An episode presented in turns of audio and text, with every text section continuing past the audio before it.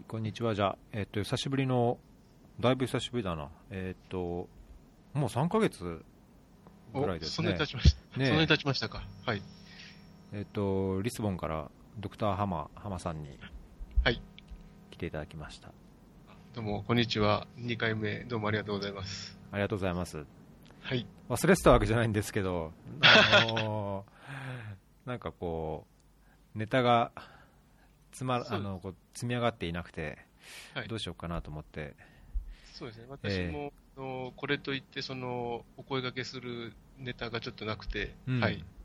あの、まあ、実際、あの、これからお話しする、その、滞在許可とかですね、うん、あのいろいろやらないといけないこともあったっていうのもあるんですけど、うん、はい。ちょっと忙しくしていたというのもあって、はい。なるほど、なるほど。はいそうですね、前回、あの4月のあれは頭ぐらいでしたかね、その時にいろいろ話した中で、はいポルトガルに住み続けながら仕事を探してると、はい。でベルギーにも移住するかもしれないと、はい。っていうおお話だったんですよね、そうですね。うんはい。なんか進展があったって感じですか？そうですね。あのー一応そのアカデミックジョブですね。一応私ドクターなもんで、ええ。アカデミックジョブを当たっていたんですけども、あの、結局そのベルギー案件っていうのも、あの、一応出したんですけども、うんダメという結果が出まして、うん。で、まあ、かなりこの案件ですね、その、今までや出してきたのと違って、あの、相当ちょっと毛色の違う、なんていうんでしょうかね、その、社会科学ではなくて、うん。あの、もともとはその、文学の研究者の人が、こう、その、プリンシパルインベスティゲーターですね、その主任研究の人だったんですね。で、私もその、ナラティブっていうその物語のその理論ですね、あの、勉強してて、この、活かしていきたいと思っていたので、おこれはっていうもので割と近いなと思ってたんですけど、うんまあ、それでも、まあ、ダメだったということでですね。で、案外その、死亡のその書類書くのって大変なんですよ。まあ、半ばエッセイというか、ちょっと長めのそのエッセイ、論文もどきみたいなものをか書いて出さないといけないので、で、それはちょっともう、また別のですね、あの、探して当たるかっていうと、ちょっとこう、あなんていうんですかね、その手応え的にですね、なかなかちょっとヒットしないなという感覚があってですね、それで、あの、まあ、なんていうの、こっちもあの、なんていうんでしょう、そうやって無駄な鉄砲を撃ち続けるそのリソースがないっていうのもあってですね、あの、まあ、ちょっと現現実というか、その、もうちょっとこう確実に少額ででもですね、あの収入できる手をって考えて、で、まあ、あの、ポルトガルで起業するかと。いうおーことで今、はい考えているところです。えー。えーそのベルギーのやつって教授職っていうか大学で教えるとかっていうやつなんでしたっけ？研究？ええ研究のプロジェクトで、うん。その本当に純粋に研究者として雇ってもららえるっていう、まあ、なかなかなるほど。ないポジションだったんです。はい。そのエッセイはフランス語とかなんですか？英語、いや、あの、英語で、はい。英語で、はい。じゃあその研究も基本的に英語でやって、はい。英語でまとめると、そうですね、はい。うん。だったんですが、なかなか、はい、うまくいかず、うーん。ええ。なんか大変そうですね。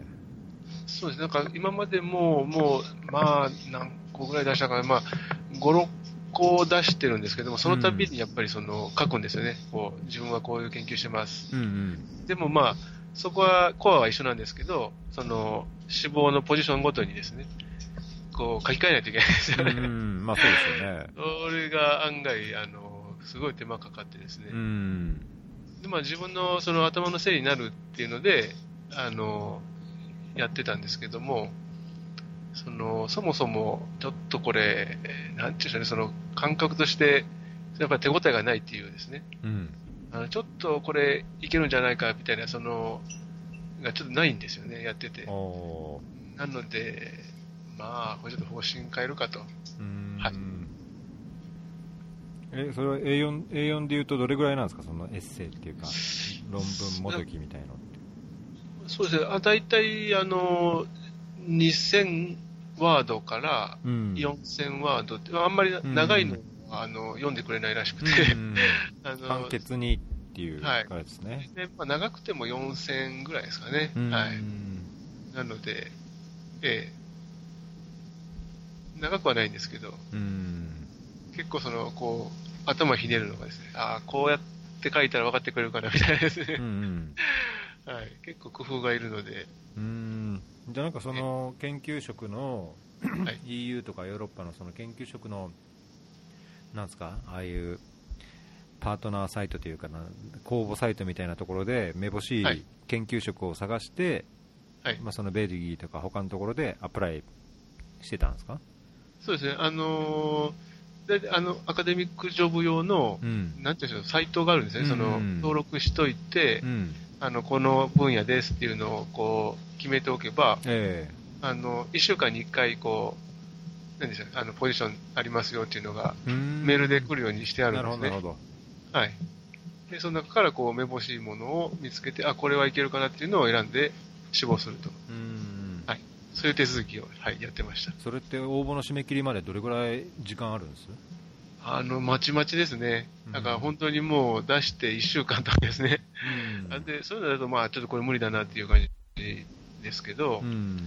まあ、今回、そのベルギーの案件は面白くて、それ、一回その、えー出て、そのアドバタイズされて、3ヶ月ぐらいあったんですよね。おお長いですね、なので、あ、これはちょっと、その、何でしょう、その研究プロジェクトのやってる人、その主任の人のそのアイデアとかですね、うんうん。そういうその文を読んで、うん。それでこう書くっていう時間があったんですよね。うんうん。はい。でも、どええ、なかなかそういうのはないですね。大体もう長くても10日うんぐらいですね。その2週間ぐらい。はい。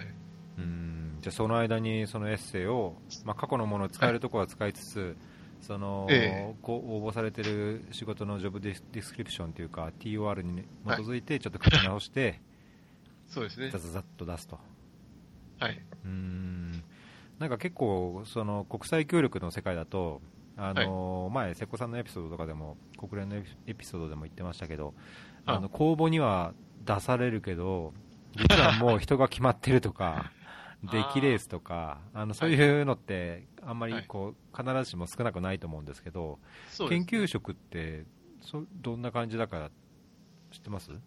そうです。多分、あの、半々ぐらいかなっていう感じです。私のその感触では。う。ん。ええまあ、これ、え多分決まってんだろうなっていう、うんあの、大学の名前とかですね。うんあの、あとその、学部っていうかその、出し、結構頻繁に、その、公募を出すとこがあるんですよ。うんで、そういうとこはまあ大体多分半分ぐらい決まってんだろうなっていう、あの、手続き上、その、公募したっていうことにしておかないと、ダメだとまあいけないということで出してんだろうなっていうところは、はい、感じますね。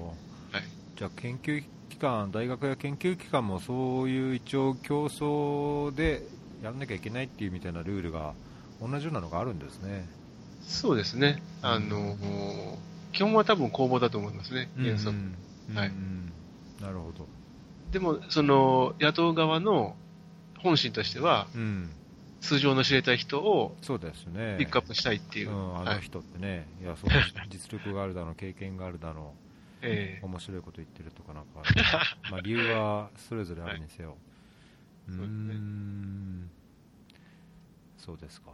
で、はいき企業に軸足を変えると。はい。それで、あの、まあ、その、在留許可の話と関連するんですけど、えあの、4月、おそらくその放送、あの、前回やらせていただいて、えはい。で、まもなく、その、手続きがあったんですね。うんで、行ってみたところ、案外もうあっさり、あの、ダメって言ってですうん。うね。ん。一応、その、で、その時は、その、ちょっと、事情なんでっていうのは、あの、基本的に、その、仕事を見つけなさいとうん。いう、一言だだけだったんですね。うん。それで、どうしようかなと思って、あの、まあ、研究職じゃなくて、ポルトガルで、仕事何探すかっていろいろ考えたんですけど、まあちょっとその、はい。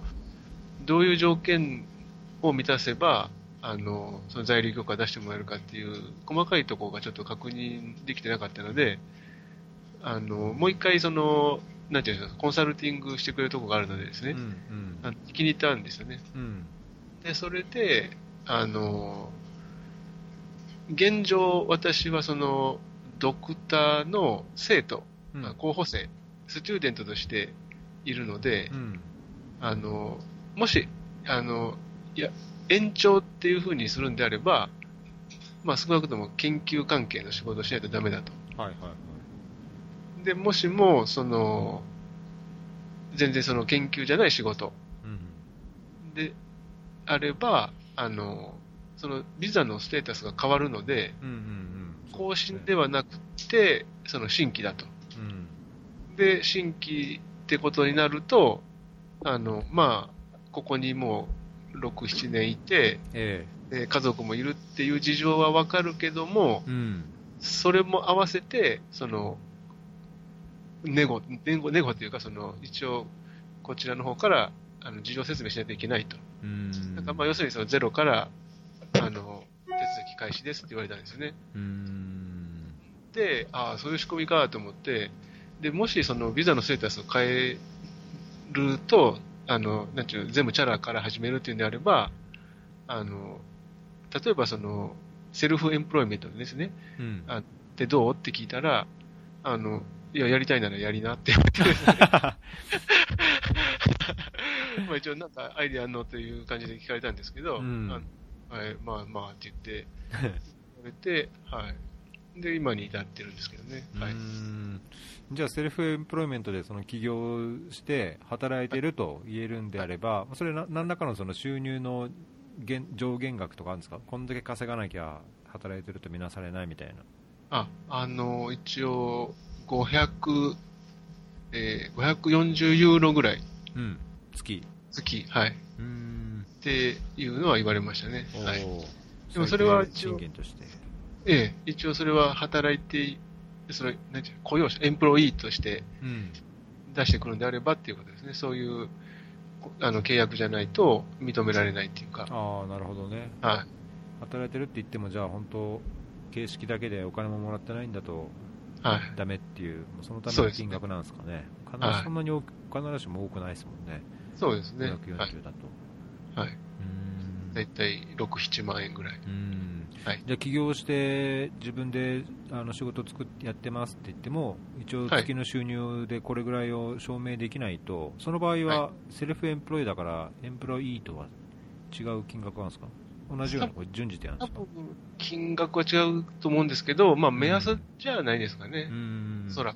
その、ね今考えているのは、その、一応こう、起業っていうふうにすると、その登記とかあるじゃないですか、日本っていうところの、うんこういう会社ですみたいな。そういうのは、なんかあの、えー、ポルトガルでいうところの財務省うん系列で、その、全部登録されるんですねうんう。んだからその、こういう登録でこういう仕事してますっていう、あの、証明書というか、うんなるほどあええ、そういうのを元に、10月の時点では、次あの10月に、はい、あの、アポイントがあるんですけど、はい。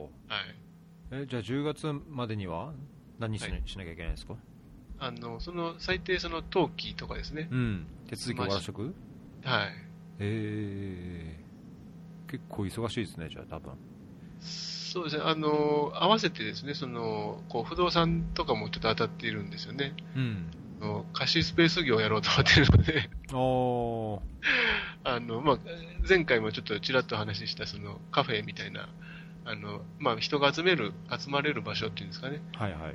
で、あの、簡単なその、コミュニティの、なんていうか、その、なんかあるじゃないですか、その、生け花やったりとか、まあ、うん日本風に言えばですね、そういうその、人たちにこうスペース貸してっていう。う、ん。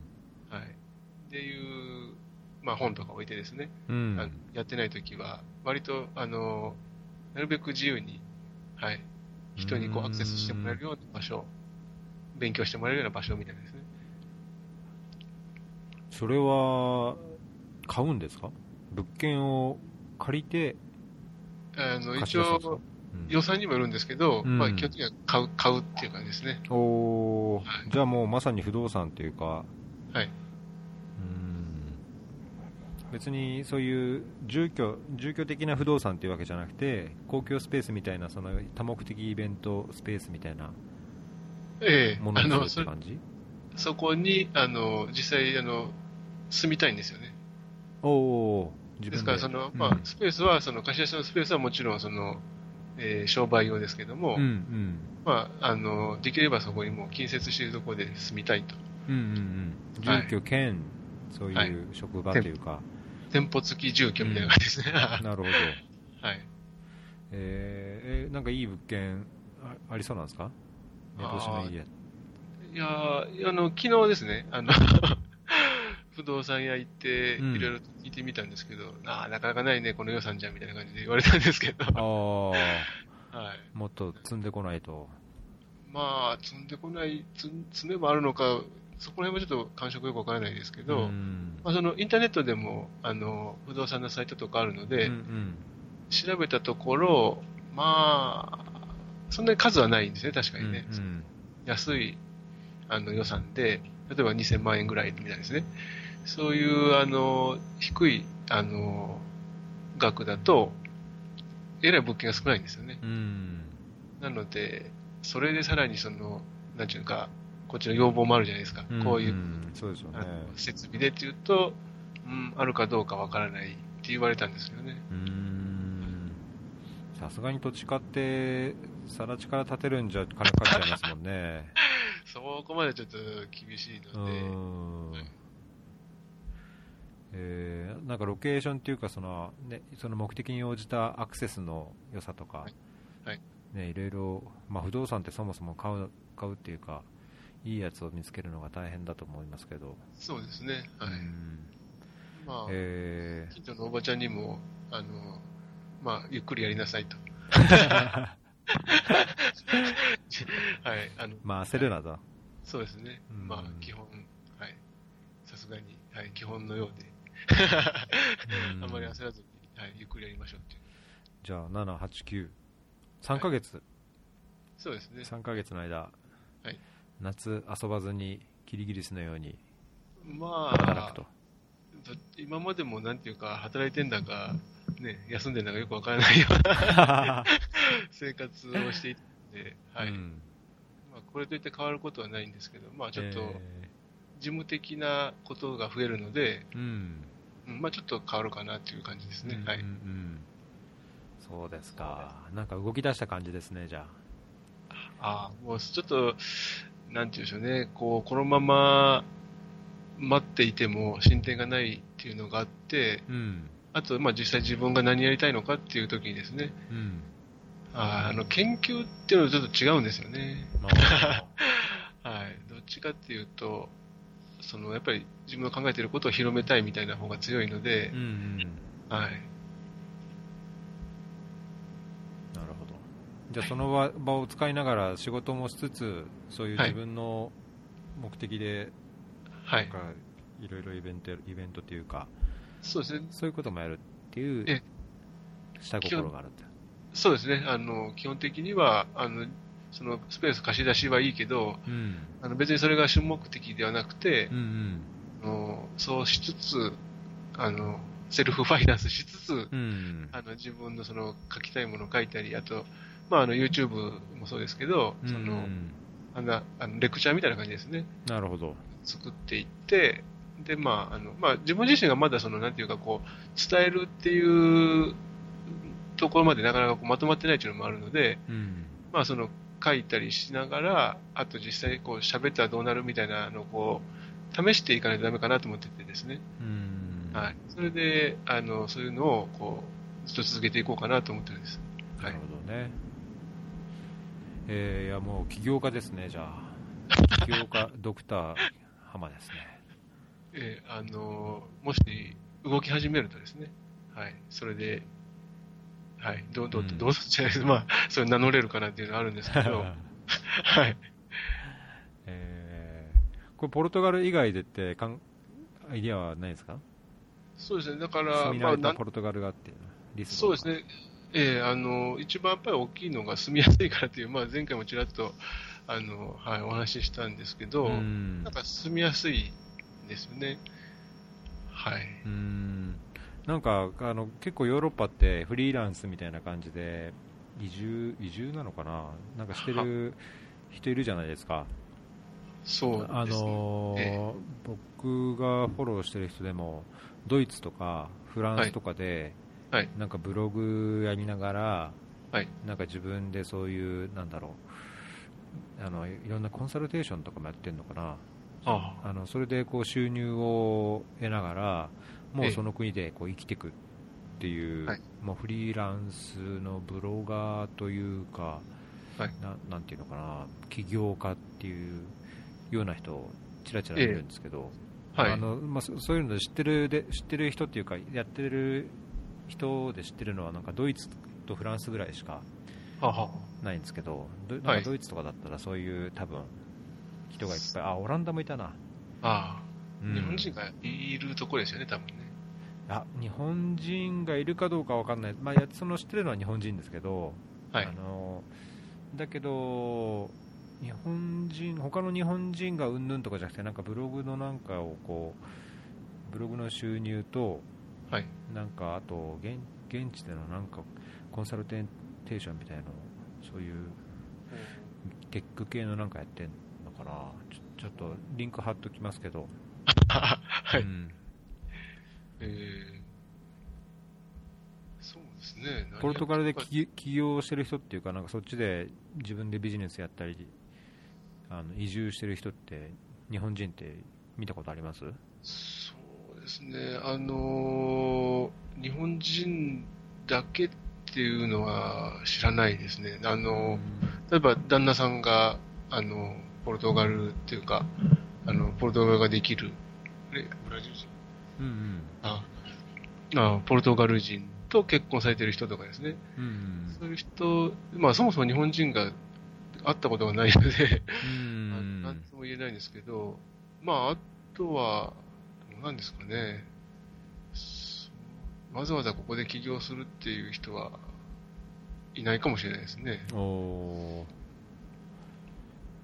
とこの僕が知ってるやつあの送って今リンク送りスカイプなメッセージで送りましたけど、はい、もうなんか新卒か何かで移住して、はい、でなんかそういうコンサルティングみたいのしながら、はい、こうまあ、起業ししたみたいな。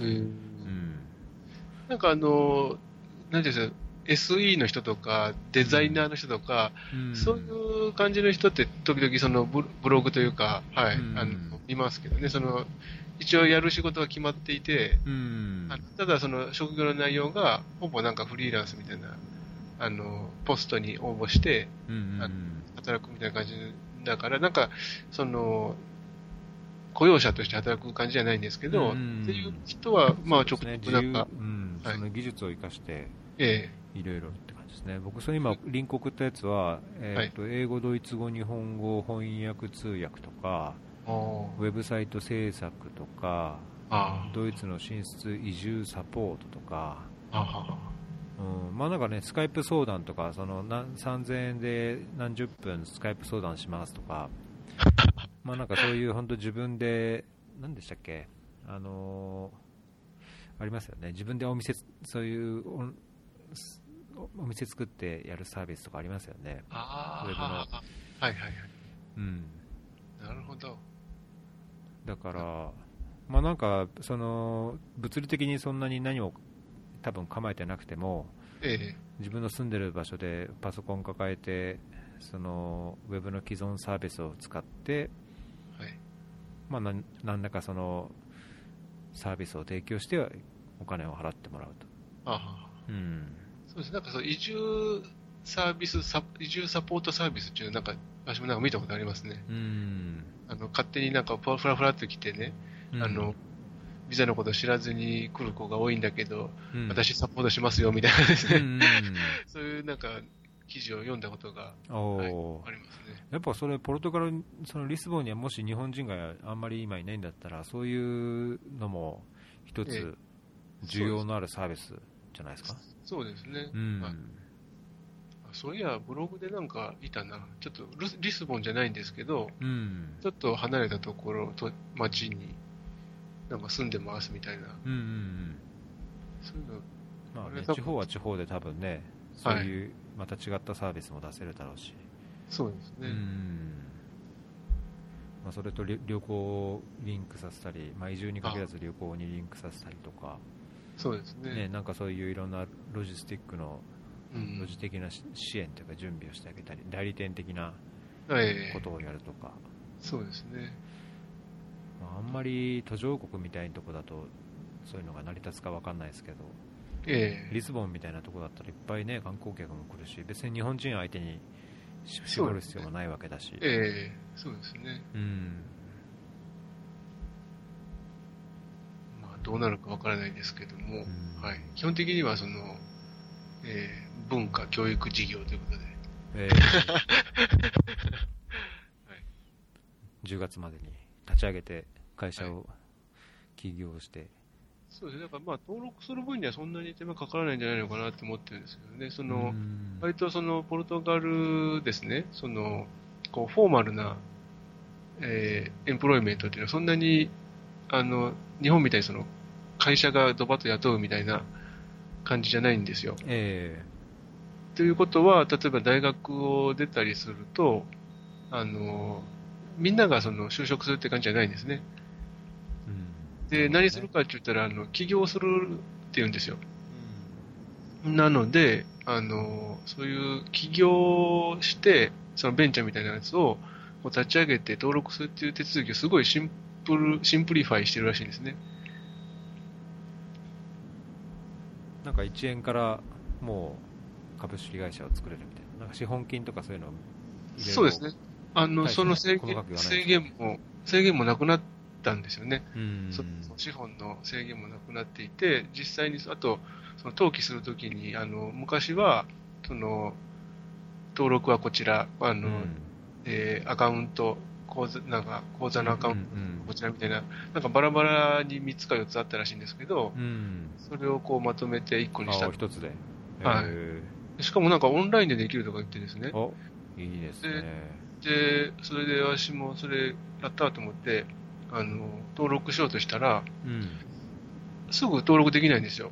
ん？で、なんじゃと思って、たらなんかね、その、アクセスするためのカードを送ってくるみたいな感じなんですよね。おーなでなんでかっていうと多分、その、個人情報かなりうん入ってくるので、多分それをこう、安全、そのセキュリティのためだと思うんですね。うんなんかそのネット上で発行したその、キーワード、パスワードだけだと、あの、登録できないみたいな。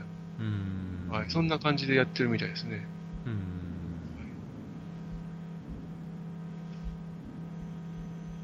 なるほどはい。これ、ヨーロッパだ EU だと、ポルトガルでそれ作ったら、はい。EU 圏で基本的にそあのそこの会社の登記を持って、はい EU 圏でのビジネスができるんですかね。どうなんですかね。その辺のちょっと処理もまあ全く。障壁というかね、そういうのがなくて、えポルトガルで登録したその企業としての定款というか、あれでヨ。ーロッパ国内でドカッとできるんだったら、どうかっていう商売でもないですけどね。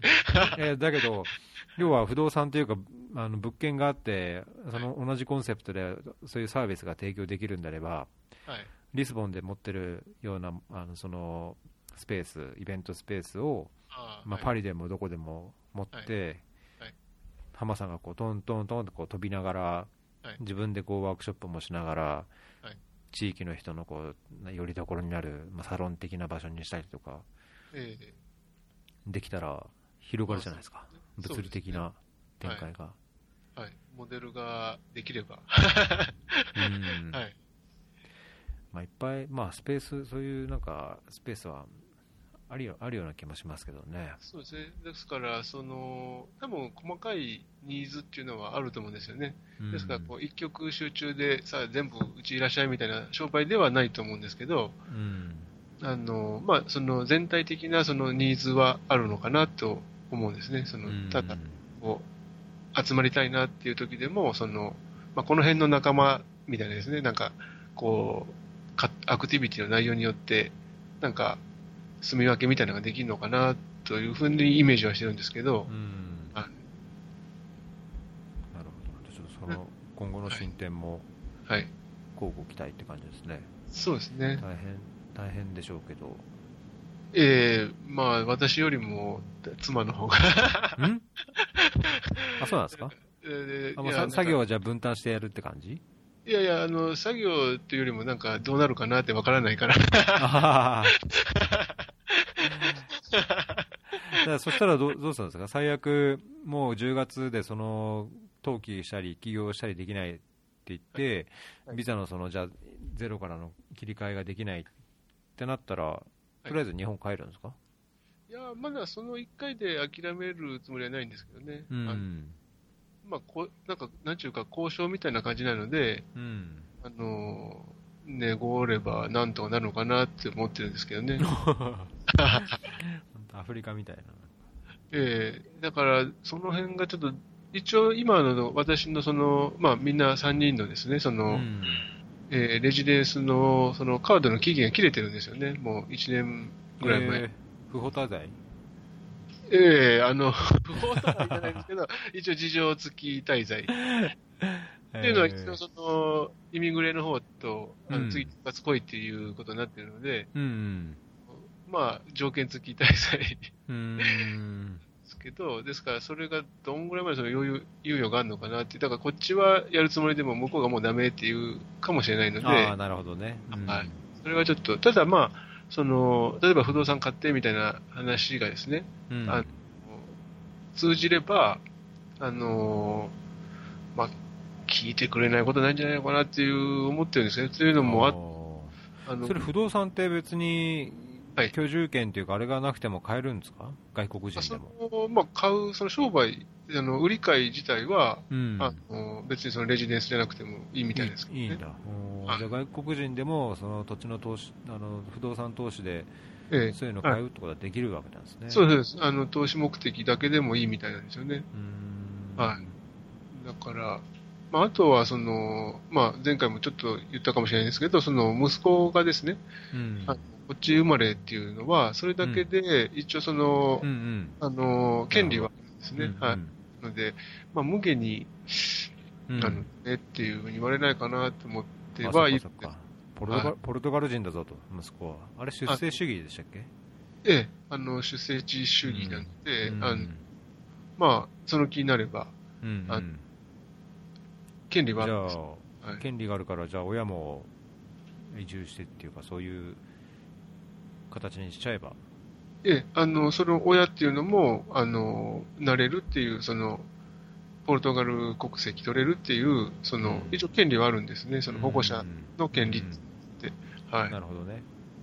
なので、ゼロではないですけど、今のところはただ、あの、まあ、私、その一番の、その、世帯主うん。が、あの、収入を得る術を見つけなさいとうん。いうのが、はい、今イミグレの方から言われているアドバイス。うん。です。はい。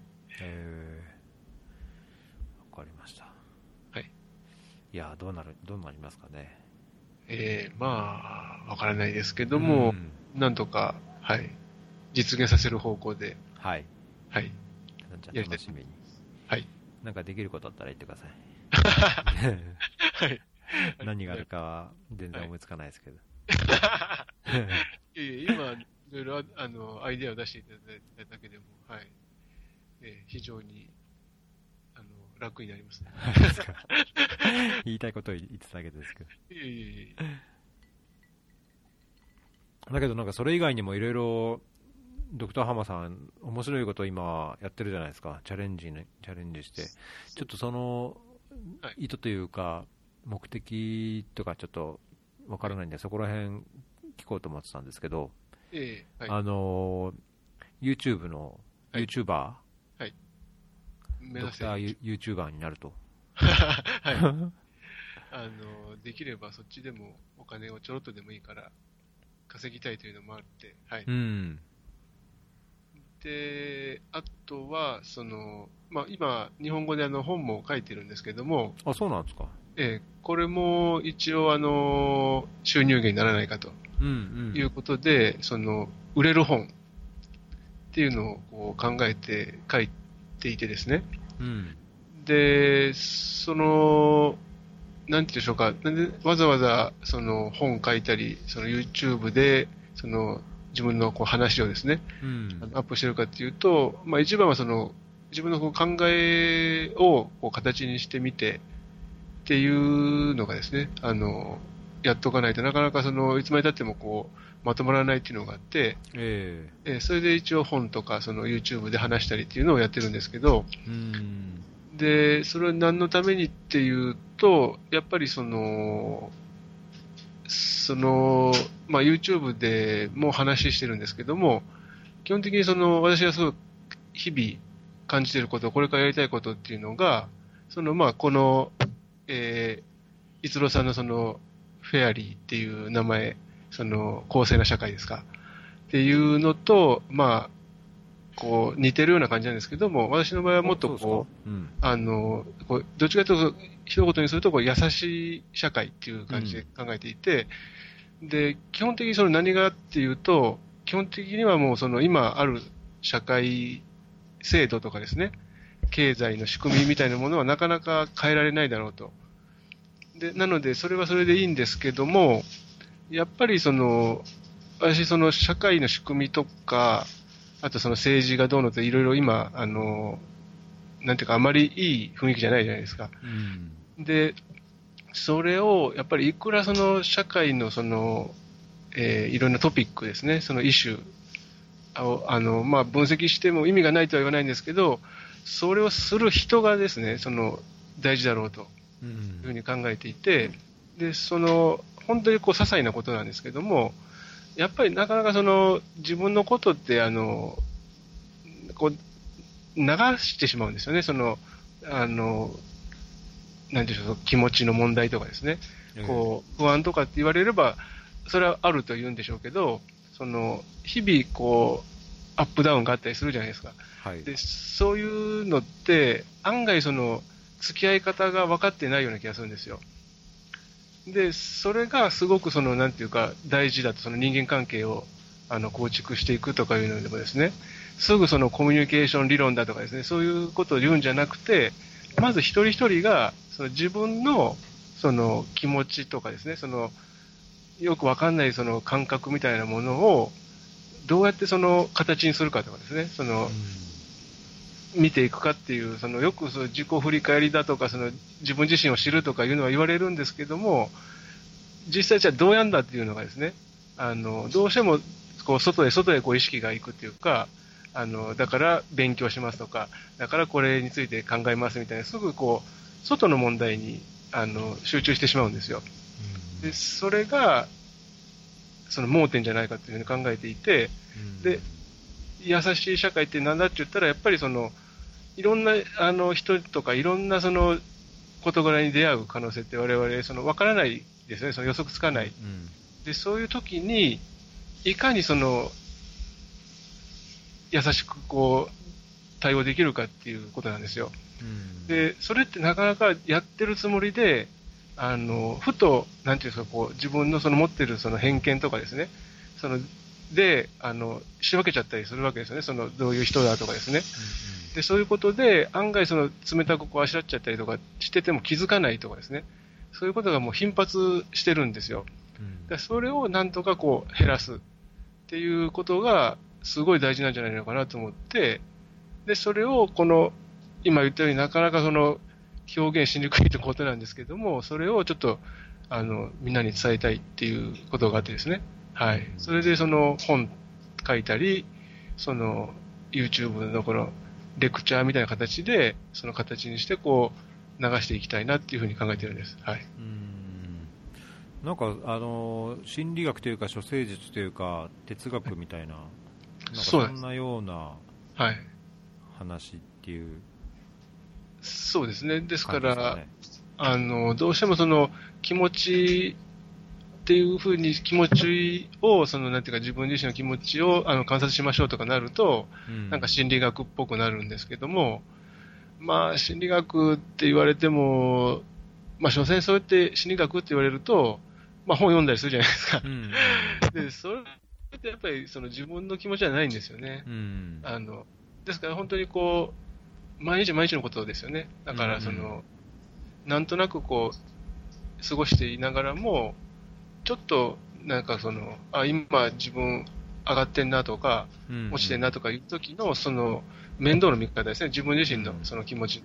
単純にその、あ、あ、うつだ、あ、そうだとかじゃなくて、うんもっとこう、細かく、細かく見てあげられると、なんていうんですか、その、い一番のその効果っていうのは、その、対人ですよね、その、うん人に接するときの、その、見方が変わってくると思うんですよ。はいはいはい。その、あ、自分にもこういうその細かい動きがあるんであれば、この人も多分そうかもしれないとかですね、その中身は分からなくても、うん。そういうその、こう、基本的な態度ですね、アティチュードうん。ですかね、そういうのがすごく影響されるんじゃないかって思っていて、で、そういうのを何とかこう、なんですかその本読みましょうとかじゃなくて、うんうん。なんとかその日々、ああの感じたことをこう自分でその語れるとかですね、そのちょっとでもその言葉にできるとかですね、うん。そういうことのこう意味をなるべくこう話して分かってもらえるといいんじゃないのかなっていうことを、はい。うん。まあ、なんかすごい本質的なっていうか、あの多分人の生き方とか人人と個人人が個人としてその社会とどう接するかって対人関係のこうかな配慮というかえ作法というか 考え方というかなんかそそんなことをおっしゃってるような風に理解してるんですけど。そね。れはなんかはい。外れてないですか、そのイメージっていうのは。あの基本的にはあの対人関係ですね、はい、うん作法。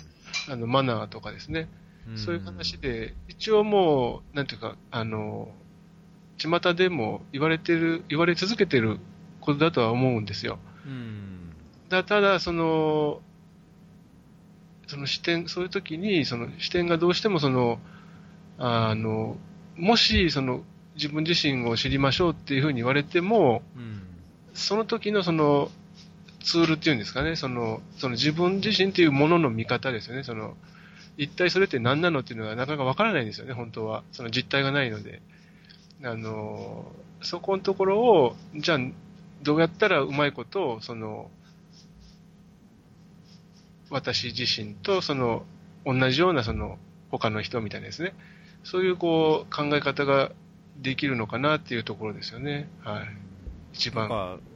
あの聞いてると、あのアドラーの、アドラー、アドラー心理学的な、ああいうのと、すごい親和性がありそうな気がしますけど、アドラー心理学、そうですね、私も詳しくは知らないんですけど、なんかちらっとその、アドラー心理学を紹介しているような、あの、ブログ記事みたいなの読んでて、うん、どうなのかっていう、似てるんですかね、なんか、はい、うん、わかんない、なんかその、なんだろうな、そのおっしゃったように、例えば社会の問題がああだこうだとかじゃなくて、はい。あのまあ、そもそも人間が生きる上での不安だったり、不満だったり、まあ、全てのこう息苦しさっていうのは対人関係が元になってますと。だから、その自分と外の関わり、自分が一人の人間が、あの生きていく上で、社会との関わりとか、いや家族との関わりとか、そういう対人関係の中で、その自分の接し方が変われば、こうなんかあ世界のあ、あり方が変わるというか、うん。なんかそんなような、なるほどね。だから多分さ、さ読んだ時に、あちょっとなんか、あれって思ったのが、やっぱり、その、何でしょう、これ、どう表現すればいいんですかね、その、やっぱりこの個人をですね、その、基本とした時に、こう、他の周りの人が物になっちゃうんですよね。うん、その、関わるって言っても、その、自分がいて、その、他者っていうのが、その、やっぱり物っていうか、その、自分じゃないんですよ。その、違うものなんですよね。私が、あの、すごく自分自身っていうのにこだわるのは、同じように見てほしいんですよね。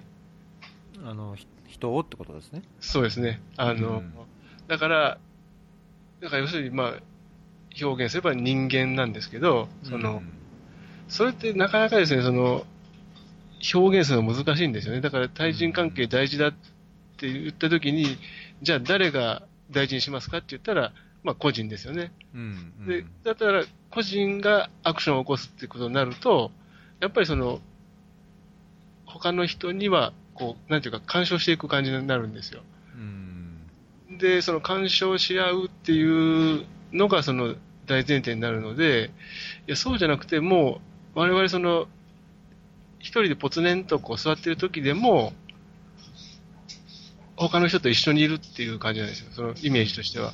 うん、だからかなりその、それオカルトじゃねえかっていう感じなんですけど、いやでも実際、その物の成り立ちとかをですね、こうな考えていくと、いや、その個人って何なのっていう話なんですけど、ほとんどその、こうやって、あの、明らかにその、私なら私、逸話さんなら逸話さんっていう感じで、その答えはあるじゃないですか。うん、でも、その、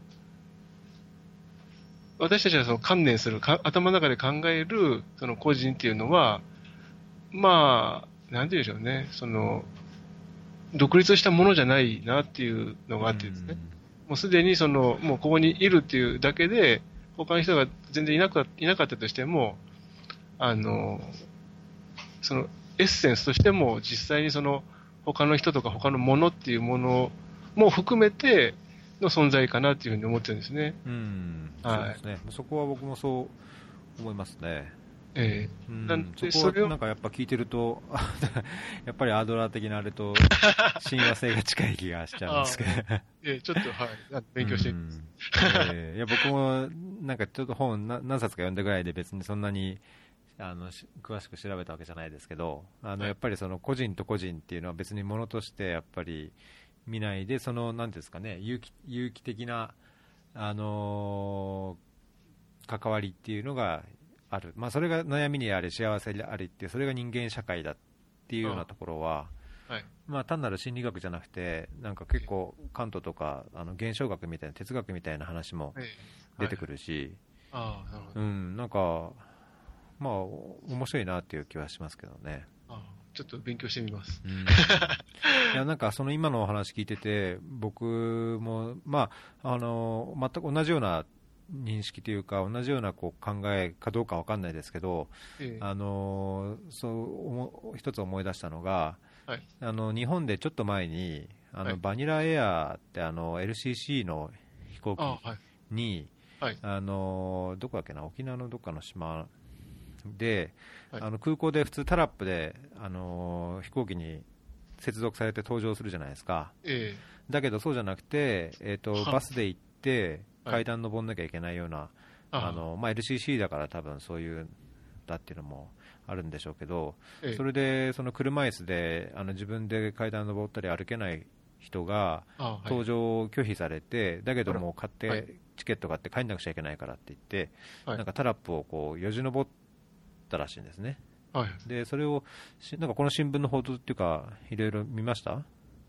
えー、いや、いや、多分なんか、はい、あの、うん、あったかもしれないですけど、結構、まあ、ツイッターでもいろんな色あの考えがあって、で、はい、まあ、なんかそういう言論系のあのウェブサイトとか、はい。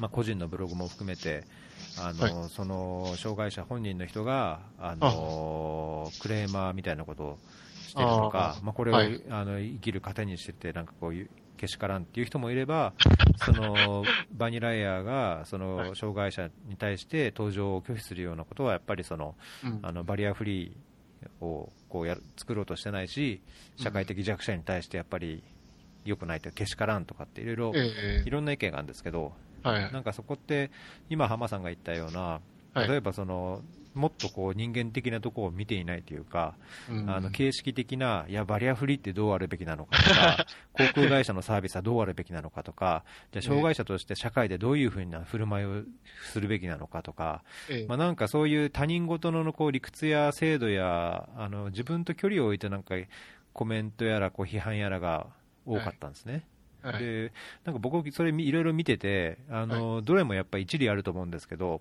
え例えば障害者の人が住みやすいバリアフリーの社会ってやっぱ作られるべきだと思うし、えはい。同時にそのいろんな公共サービス、まあ、公共これ公共サービスっていうよりか、ね、そういう企業のサービスええ。だって、えー、と多くの人が享受できるような配慮されるべきだと思うし、ただ同時にその安いがいいもの安、安いサービスっていうものを安く提供するっていうのも一つのあり方だと思うので、ええ。そのバリアをフリーにすることで安くならなくなっちゃうっていうのはまた違うかなっていう気もするしそう、ですまねあ、はい。どれも、まあ、一長一短というか、一理ある議論かなと思ってるんですけど、はい。だからそれってあんま意味がないというか、意味なくはないんだけど、あのあまりにも形骸化してるというか、形式的すぎてて、ええ。なんかもっともあの大切なのって、自分がじゃあその場にいたらどうするのかとか、うん。その一人の人間として、あるいはその場に居合わせた個人として、ええ。どういうふうな振る舞いをすべきなのかとか、うん。どういう手あの手助けをするべきなのかとか、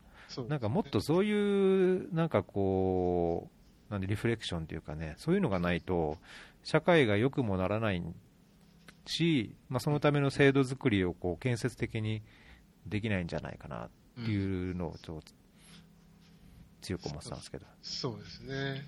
だから、やっぱり、その、喋ろうと思えば喋れるんですよね。その、なんか問題があったりするとですね。ですから、その時の、その、なんていうか、もうその、課題に向かっていく時の、その、態度なんですよね。ですから、そう、いちいちその、まあ、要するに、話せればいいのかっていう、その、その時だけのパフォーマンスとかですね、そういうことじゃなくて、うん。っていうそうそうそう。ですね。はい。うん、なんかね、そのまあ、ちょうどそのちょっと前に、はい。あの最近いろんなTED の、あのポッドキャストとかええ。よく聞いてるんですけど、はい。まあ、その中の一人でその障害者の人が出てきて、ええ。えーっとまあ、助けをも求めること、あるいはそのお願いをすること、はい。まあ、支援を求めることは弱みじゃなくて強みだっていうような、なんかそんなようなタイトルの話だったんですね。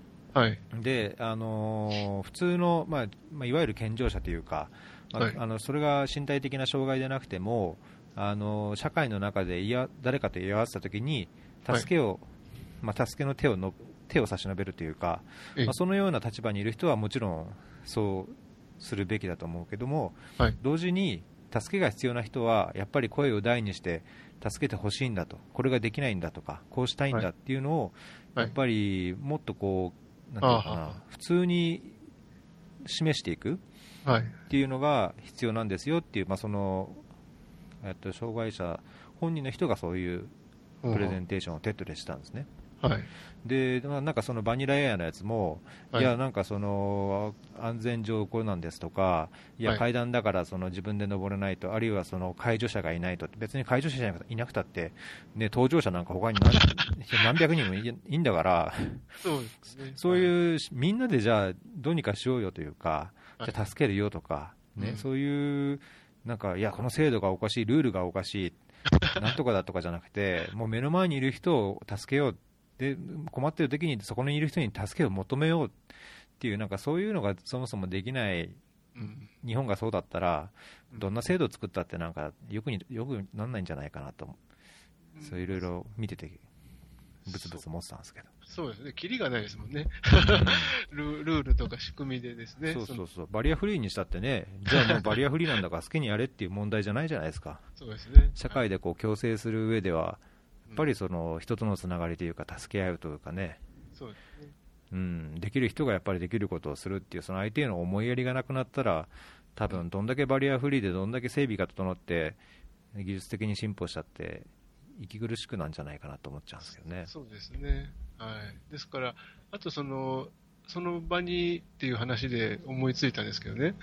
やっぱりその、その場に居合わせた時にってなると、やっぱりこう、ちょっとこう、イマジネーションがこう、現実化するじゃないですか。うん。で、その時にもですね、私もうちょっとですね、こう、なんか緩く考えてもいいかなと思ってて、だから例えばその、その場に居合わせた時の何するかっていう時に、やっぱり、なんていうんでしょうね、その、四角四面にやっぱり行動って取れないんですよね。なので、あの、例えばそういう時もうちょっとこう、ばらかす技術とかですね、その、うんうんだからこう、あこんなことやろうぜやろうぜみたいな感じで、その、周りを巻き込める、あの、アイデアとかですね。うんうんだってやっぱり、あんまりこう、四角四面に考えてると出てきにくいのかなってないうのをるなるほど。していて、そういうのもやっぱりこう余裕っていうんですかね、そういうのをすごくあのもっとこう出せるようにしたいなっていうのは、はいうん、私が考えていることですね。確かにね、それは僕もそうだと思いますね。うん、切れちゃいましたね。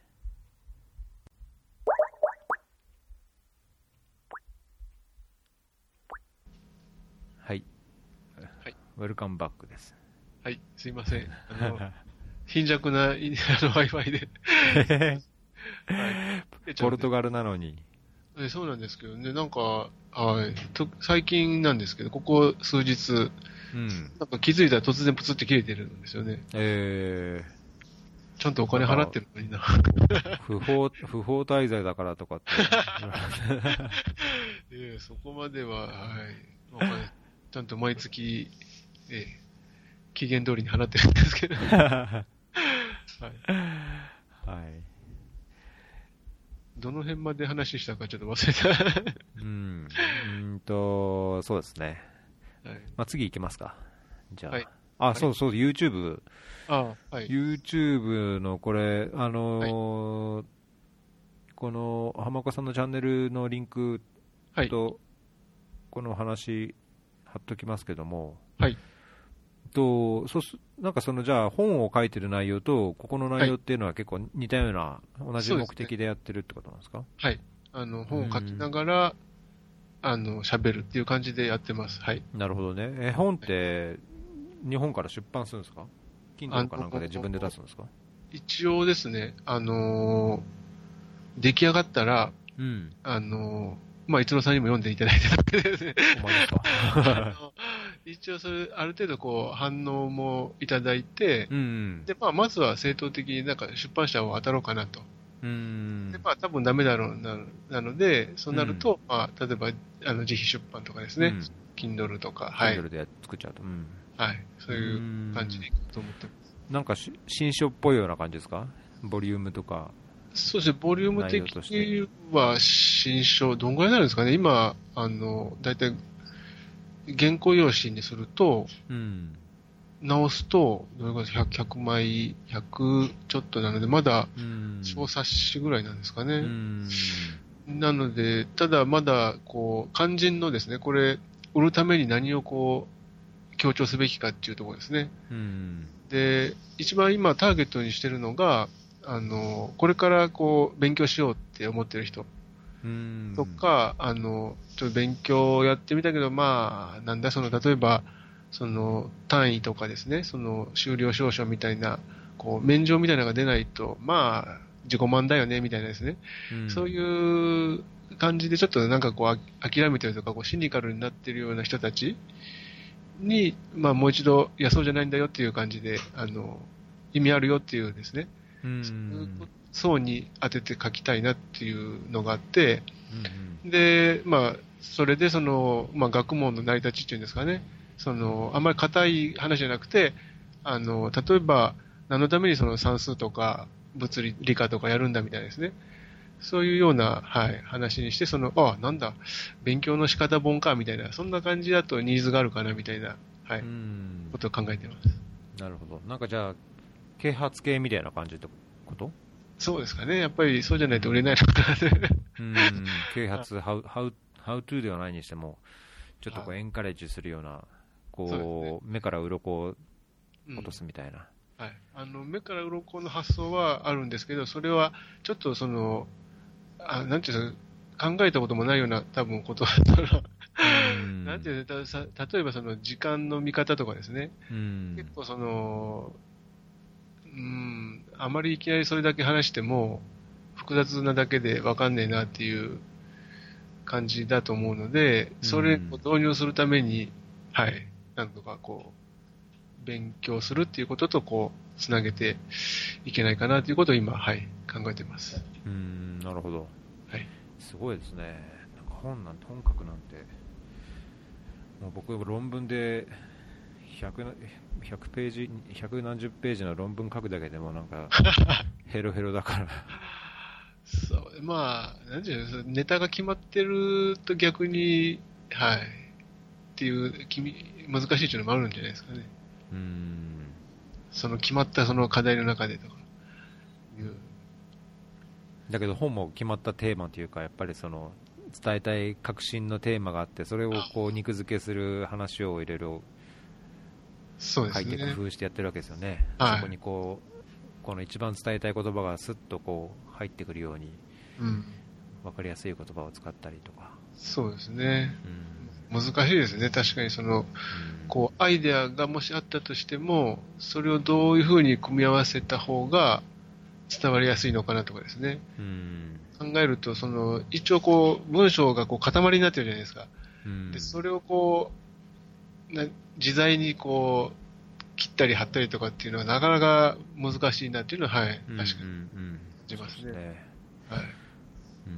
まあ、僕も1年半ぐらいかな、まあ、ブログ試行錯誤しながら書いてますけど、はい、まあなんか本当、文章を書くっていうか、そのまあ、考えをある程度整理したとしても、それをこう伝えるっていう、まあそのね、読んでくれる人に、ね、リーチするっていうか、届くように書くとか、発信するとか、プレゼンテーションするって、うん、いや難しいですよね。そうですね。なので、まあ、ブログとかいいなと思うのは、やっぱりその、続けることなんですよね。だから、その、書き続けることですね。うん、でそうすると、その、なんですか、その、伝えやすくなるとかですね。うん、そういうことは、その、あの、常に考えるわけじゃないですか。あの、うまくいかないですけど。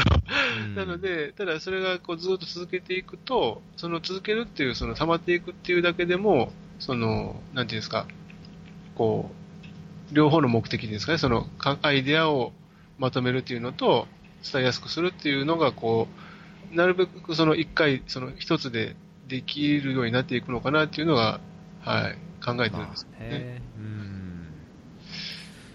かじゃあちょっとこれ、フェアリー聞いてくれる聞いてくれてる方に、ぜひあの、はい、ドクターハマさんの YouTube も見てもらって、そうですね、はい、それぞれのあれはそんなに長くないですもんね、なんかフェアリーがちょっと無駄に みんな1時間ぐらい長 長いから、あのー、なんかこの前、合計でユニークダウンロードが1000超えたんですけど、はい、見ました、見ました。あのー、おめでとうございます、ありがとうございます。皆さんが本当、宣伝してくれたおかげでという。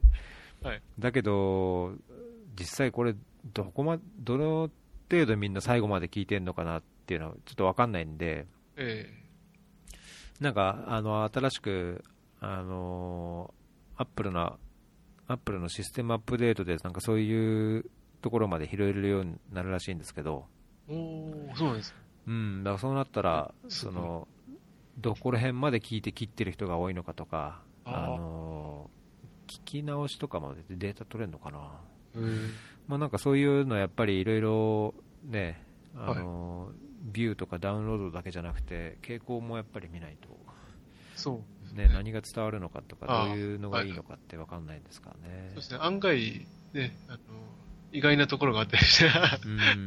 はい、これ YouTube のやつって、はい、これどう、えまあ、映像っていう映像じゃないですけど、このスライドショーみたいなのってどうどうやって作ってるんですか？あの、何ですか、ムムービーメーカー、うん、あの、Windows の、うん、はい。なんかい、いろいろその、今なんかリリースをやめたみたいで、ええ。あの、困ってたんですけど、それでもなんかダウンロードできるところで何とか見つけて、それを、はい、使ってますね。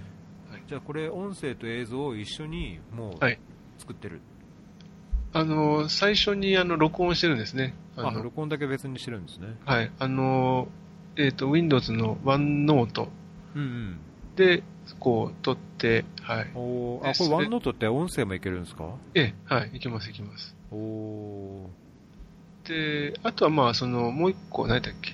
あの、これなんていう名前でしたっけ？えーっと、あ、エヴァーノートか。エヴァーノートもその音声ができるっていうので、うんどっちにしようかなと思ったんですけど、なんか、あの、形式的には、その、ワンノートはなんかあの、Windows の、なんですか、そのファイル形式が、あの、一般的じゃないというか、その、うん。なので、うんもし違うこう、アプリケーション使おうとすると、はいなん。かこう、対応してないみたいなのがあったりするらしいんですけどう、ん。まあ今たまたまその、ムービーメーカーっていうのも、あの、対応してるので、はうい。ん。はい。なるほど。一個作るのに結構時間かかります？これ。いや、あの、まだちょっと、はい、適当なので、そんなには手間かけてないんですけど、うん。はい。あの、最初はちょっと、慣れるまでは、はい、時間かかりましたけど、うん。はい。いやーいいですね。あのー私も全部聞いてないですけど、はい。あのー僕もポッドキャスポッドキャスト始めるの結構最初、はい。勉強しながらというか、調べてやらなくちゃいけなかったし、はい。ただだけどこういうなんか情報発信っていうかね、考えの共有っていうか、はい。やっぱ伝えるって、個人的にはすごい大切だと思うんですけど、はい。だからなんか仲間ができた感じで、ああ、そうですね。あの私もあの、とりあえずこのフェアリーの方にですね、あの、貢献できる、そのトピックっていうのも、あの、できないかなと思って、そういうのも、はい、一応念頭にやって、まあ、シェアできる、はい、課題があればね。話題、話題とかですね、うんできればはい、コラボできればなと思ってます。はい。ね、このイワシのやつとかも 見ました。すみません。これ本当は、あの、イワシをもうちょっとこう強調したかったんですけど、だから、はい、ちょっと失敗しまして。あそうですか、これなんか、フェスなななんかのフェスティバルかなんかなんですか？はい、あの、息子が行ってる幼稚園で、ああ、なるほどね。夏の初めにですね、うん、あの、ポルトガルではイワシを食べるんですよ。うんうん。で、それの、こう、フェスタっていうのがあって、うん。で、あの、おいでって言われて、その幼稚園、うんあのそれで、どうやって行こうかな。まずそのビニョベルデを冷やして持っていくか、おおおいいじゃないあですか。の、白飯、その白米かどっちか。で、その、両方行きたいところなんですけど、多分両方だと、まあ子供連れだし、そんなゆっくり時間もかけられないので、うん。まあどっちかに絞ろうってことで、はい。飯を取ったと。はい、飯を取って、はい。はい。やりました。なるほどね。美味しかったです。美味しかったですか？はい。いいっすね、これ。はい新鮮なの、イワシ、はい、炭火で焼いて、うん。やっぱり白いご飯の上に乗っけると、まあ塩味しかついてないんですけど、うんうん。ちょうどなんかお魚も美味しいし、こう、滴る油も美味しいしっていうので、うんうん。はい。美味しかったなるほです。ど。はいこれ奥さんが取ったんですか？何？どう？あ、そうです。よはい。はい。妻が取りました。うん。ちょっとこのいくつかリンク貼っときますんで。ありがとうございます。えどんどんあの、ビューを増やさないと、え YouTuber としてね。はいおー僕も YouTube ってそんな、本当子供がそういうね、動画っていうか、アニメだけじゃなくて、なんかああいう戦隊ものとかはい。好きになって見るようになって、はい。で、日本にいないからやっぱ見れないじゃないですか。はい。で、テレビも今ケーブルテレビやってないんですよ。だからああ全部 YouTube 頼み、あはいと。は Amazon プライム頼みなんですけど、はい。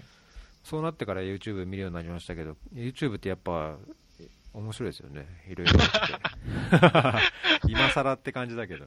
まあ、いろんなのがありますよね。うん。そうそう。もうなんか別にな、ちょっと独独学でなんかするんだったら YouTube とイン、まあインターネットがあれば本当何でもできちゃうというかね、YouTube でこう動画見ながらそうですね。やって、はい調べ物して、確認してとかって言ったらね、そうなんですよね。結構できちゃいますよね。一応私もその、あんまり、あの、大行なことは言えないんですけど、その、なんていうんですか、あの、勉強するにしても、うん。えーインターネットの時代なので、うん、やろうと思えば、いろんなことできるよっていうですね。うんでイコール、そんな、その、今大学とかですね、あの、それだけじゃないよっていうようなところもですね、こうチャレンジしていきたいなというのがあるんですね。はい、これ浜岡さん、あの、浜さんのこのチャンネルのアドレスのジニエンゴああ、はい。ってどういう意味なんですか？これは あんま意味ないですか？これはですね、あの、ザンビアの、あの、私が1回目にその事務所に、はい、働いてた時の、はい、あの、デリバリーボーイの 名前。名前？はい。はい。なるほど。はい。そんなのが名前になってたんですね。そうですね。一応、あの、今何ですか、この話題的には、うん、あの、新しい話題、ちょっと、こんなの振ってもいいのかなっていうのがあるんですけど、うん、あの、ザンビア、ザンビアであの、国家非常事態宣言がうんうん。そうそうそうそう。ね野党がろくなこと考えてないからとかって、僕、ヘディングだけ見ましたけど、記事の中身見てないけど。ああ、そういう感じなんですかね。私も、うん、なんでだろうなと思って、なんでその非常事態宣言が出るまでなったんだみたいなのが、ちょっと意外で、はい。で、ちょっと調べてみたんですけどね。うん、はい。なんか、いなんか、両方なんか言い合いしてますよね、その。野党と？はい。あの、野党側は、あの、俺たちを潰すために、その、うん、わざとマーケットやいたんだろうみたいですね。うんうんうん、そういうこと言ってるし、その与党側は、あの、なんか、その、騒乱させるために、マーケットやいたんだろう、お前らみたいな野党側をね、あの、うん、非難してるっていう。あ、あの火事？あの、マーケット。うん、シーマーケットがすごい火事だって見たけど、はい、それの結果、非常事態宣言って、それと関え関連するみたいですね。はあ、なるほど。はい。あれの火事って、人死んだんですかね？いやちょっとその辺の被害状況は私もちょっと見れなかった、あの探あの見つけられなかったんですけど。ちょっとじゃあ探してリンク貼っておきますけど、はい、結構でっかい火が立ってるような写真は見たんですけどね。はい。なんか、すごい燃えたみたいですね。うん。はい。あそこの、あの、シティマーケットですよね。バス停の、さっとこの。はい。それで、その周り。とか、スウェットマーケット、はい。はい、うん。なので、なんだろうなと。で、結局その前になんか、3ヶ月前、うん、4月ぐらいにあの、破壊でヒチレマが、うん、逮捕されたと。あれ、ヒチレマって誰でしたっけ？あの、UPND の党首。うん、で、今、今最大野党らしいんですけど、はい。それの党首が逮捕されたんですって。うん。で、もう3ヶ月前っていうことで、うん。なんか、それもですね、なんかよくあるじゃないですか、その大統領の車列、その、はいはい。それで避けなかったと。なんか、出くわしてなんか避けなかったらしいんですよ。えー、ヒチュレマーが。うん。それで、それをきっかけになんか逮捕されて、うん。で、逮捕された後に、なんか国家反逆罪だと。言われてで、国家反逆罪って、あの、死刑らしいんですよ。マジっすか。はい。それで、まあ今裁判中なので、確定はしないんですけど、もし確定したら死刑らしいんですよ。マジっすか。これ、ちょっと。車列邪魔しただけで？おかしいでしょ、それ。それでちょっと、これなんかえらいきな臭いなと思ってですね。うん、なんかザンビアらしからぬっていうか、まあ確かにここ5、6年のザンビアって、昔のザンビアとちょっと違ってるなっていう印象はありますけど。ああ、なるほど。変わってるんですかね。うん、なんかもっとね、まあそれこそ、誰、誰でしたっけあのでっかい人。死んじゃった人。モアナワサじゃなくて、あれ？モアナワサですね。モアナワサでしたっけ？あの頃ってなんかまだこう、 unity というかなんか、ね、あの corruption に対してこう厳しく国を良くするっていう、 One Zambia、One Nation、One Zambia っていう感じな気がしたけど、まあ、サタになってからか、その後からごたごたしてるようなイメージがありますけどね。サタが死んでから、死ぬ前ぐらいからなんですかね。うんか、えらいことになってるなと。ねえ。なんか声が遠くなりましたけど。あら、大丈夫でしょうか。うん、そうですね。多少。もうちょっとマイクの使い方がよくわかんない。どうどうやって喋れば一番入るのかなっていうのが。おー今は、今の感じはやりやすい。あはい。はいえーそんな話題で、はい。はい、ちょっとじゃあこれもし調べて、あの調べようと思ってたんで、ええで調べてリンクを貼っておきます。それで、浜さん、他のエピソード聞いてます？はいフェアリーの他のエピソード、あ、最近はすいません。ちょっと聞いてなかったです。すいません。あの、最初の方は聞いてたんですけど。あ そうですかこの前、はいあの瀬古さんとはい三好さんと3人でああ、初めてやったんですけど、3人で。うえん、三好さんのも、はい、聞きましたよ。そうそう、ま、3人でやったんですよ、あ、そうなんです。3人のやつは、うんはい、すいません、まだ、はい。さ酒飲みながら、ああ、いいですね。ええなので、はい。浜さんも、そうですね。もし、あれあれっての人撮ってられば、はい。そうですね、ぜひ、さ酒飲みながら。うん、まあ時差的にあの飲めるかどうかはまた分かんないですけどね、ええどっち側から、はい。どっち側が早朝とかってなるかもしれないですけど、はいはいはい。うん、まあ、飲むということになるなるなら、はい。私は別に時間は。朝でも飲んじゃうみたいな。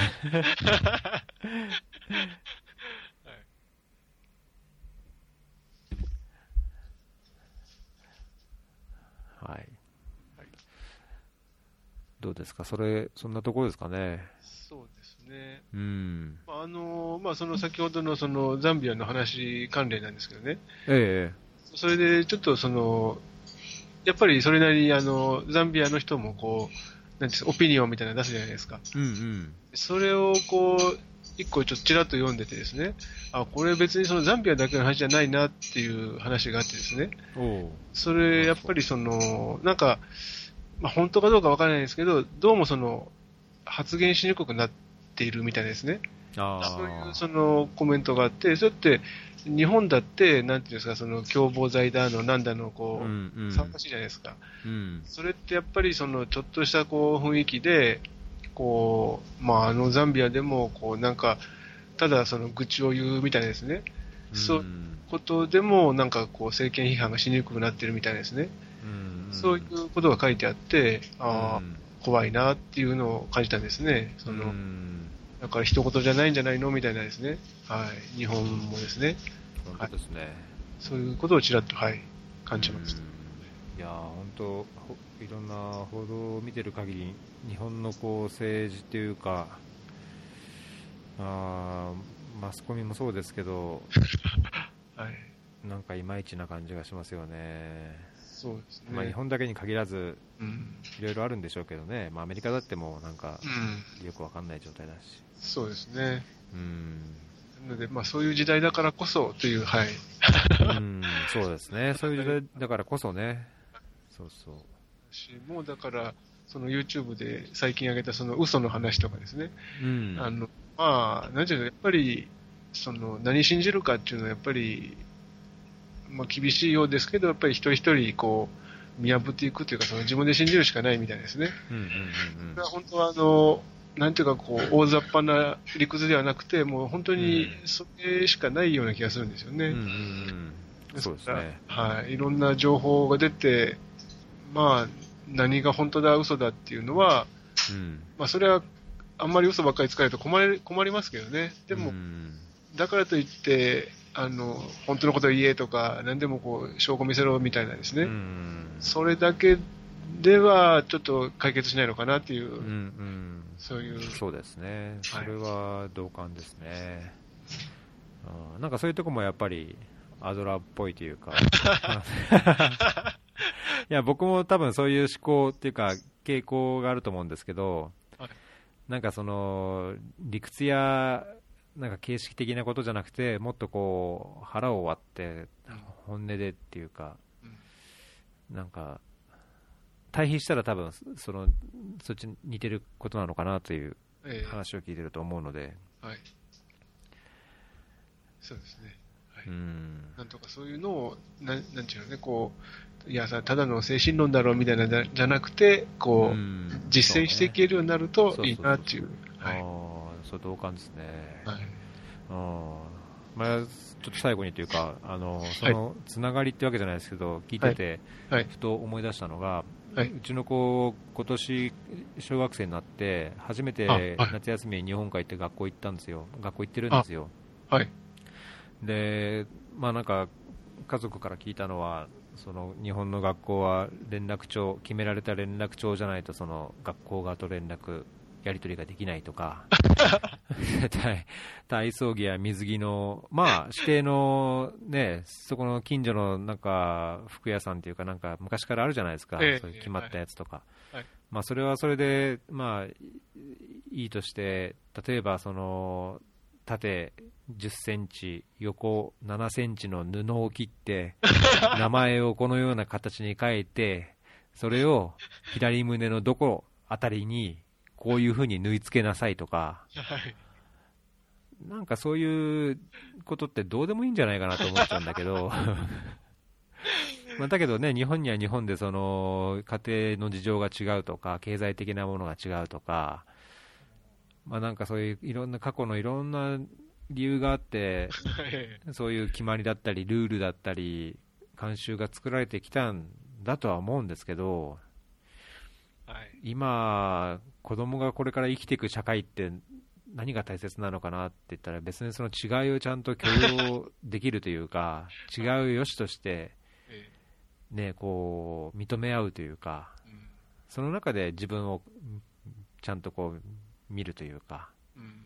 関わりをこう築いていくっていう、ねね、そういうところにやっぱりこう軸足を置くべきなんじゃないかなって、ちょっと飛躍して、ふと思っちゃって考えちゃったんですけど。そうですねう。ん、なんかか、もうなんか本当、肩肘張らないっていうかね、そういうのを、いろんなところでやってきゃ、もう少しいい、いい社会というか、フェアな感じにななるんじゃないかなとそうですね。なんか、思いたいんですけど逆ね。逆にその、こう、野生の感を鈍らしてるような、うん、こここはちょっと、えーいい方っていうのはね、本当分かってるのにそれができにくくなってるみたいですね。うん、そうそう、声を出しにくいじゃないけど、うん。もっとね、こうしたいとか、なんか自然な発意だったり、その想像だったり、イマジネーションだったり、こう、もっと子供の、子供としても、こう、なんかできることが、えーこう、頭打ちにされちゃうというか、うんね、ちっちゃい入れ物というか、形にこう押し込まれちゃう、もし仮に本当にそうだとしたら、ちょっとなんか、良くないかなと思っちゃいますけどね。なんか逆にこう、生存能力が。そうそうそう、生きる力を育む教育とかって、ね、その2000年ぐらいからでしたっけ、なんか日本のそのゆとり教育のこう変えて、もっと生きる力をとかって、なんか確か、教育の基本方針で言言ってたと思うんですけど、今もそうか知らないけど、え生きる力、本当それね、手こそぎ取ってんじゃないかって思っちゃうけど。ー そう。逆になんか勘が鈍ってるぞみたいうんな。はい。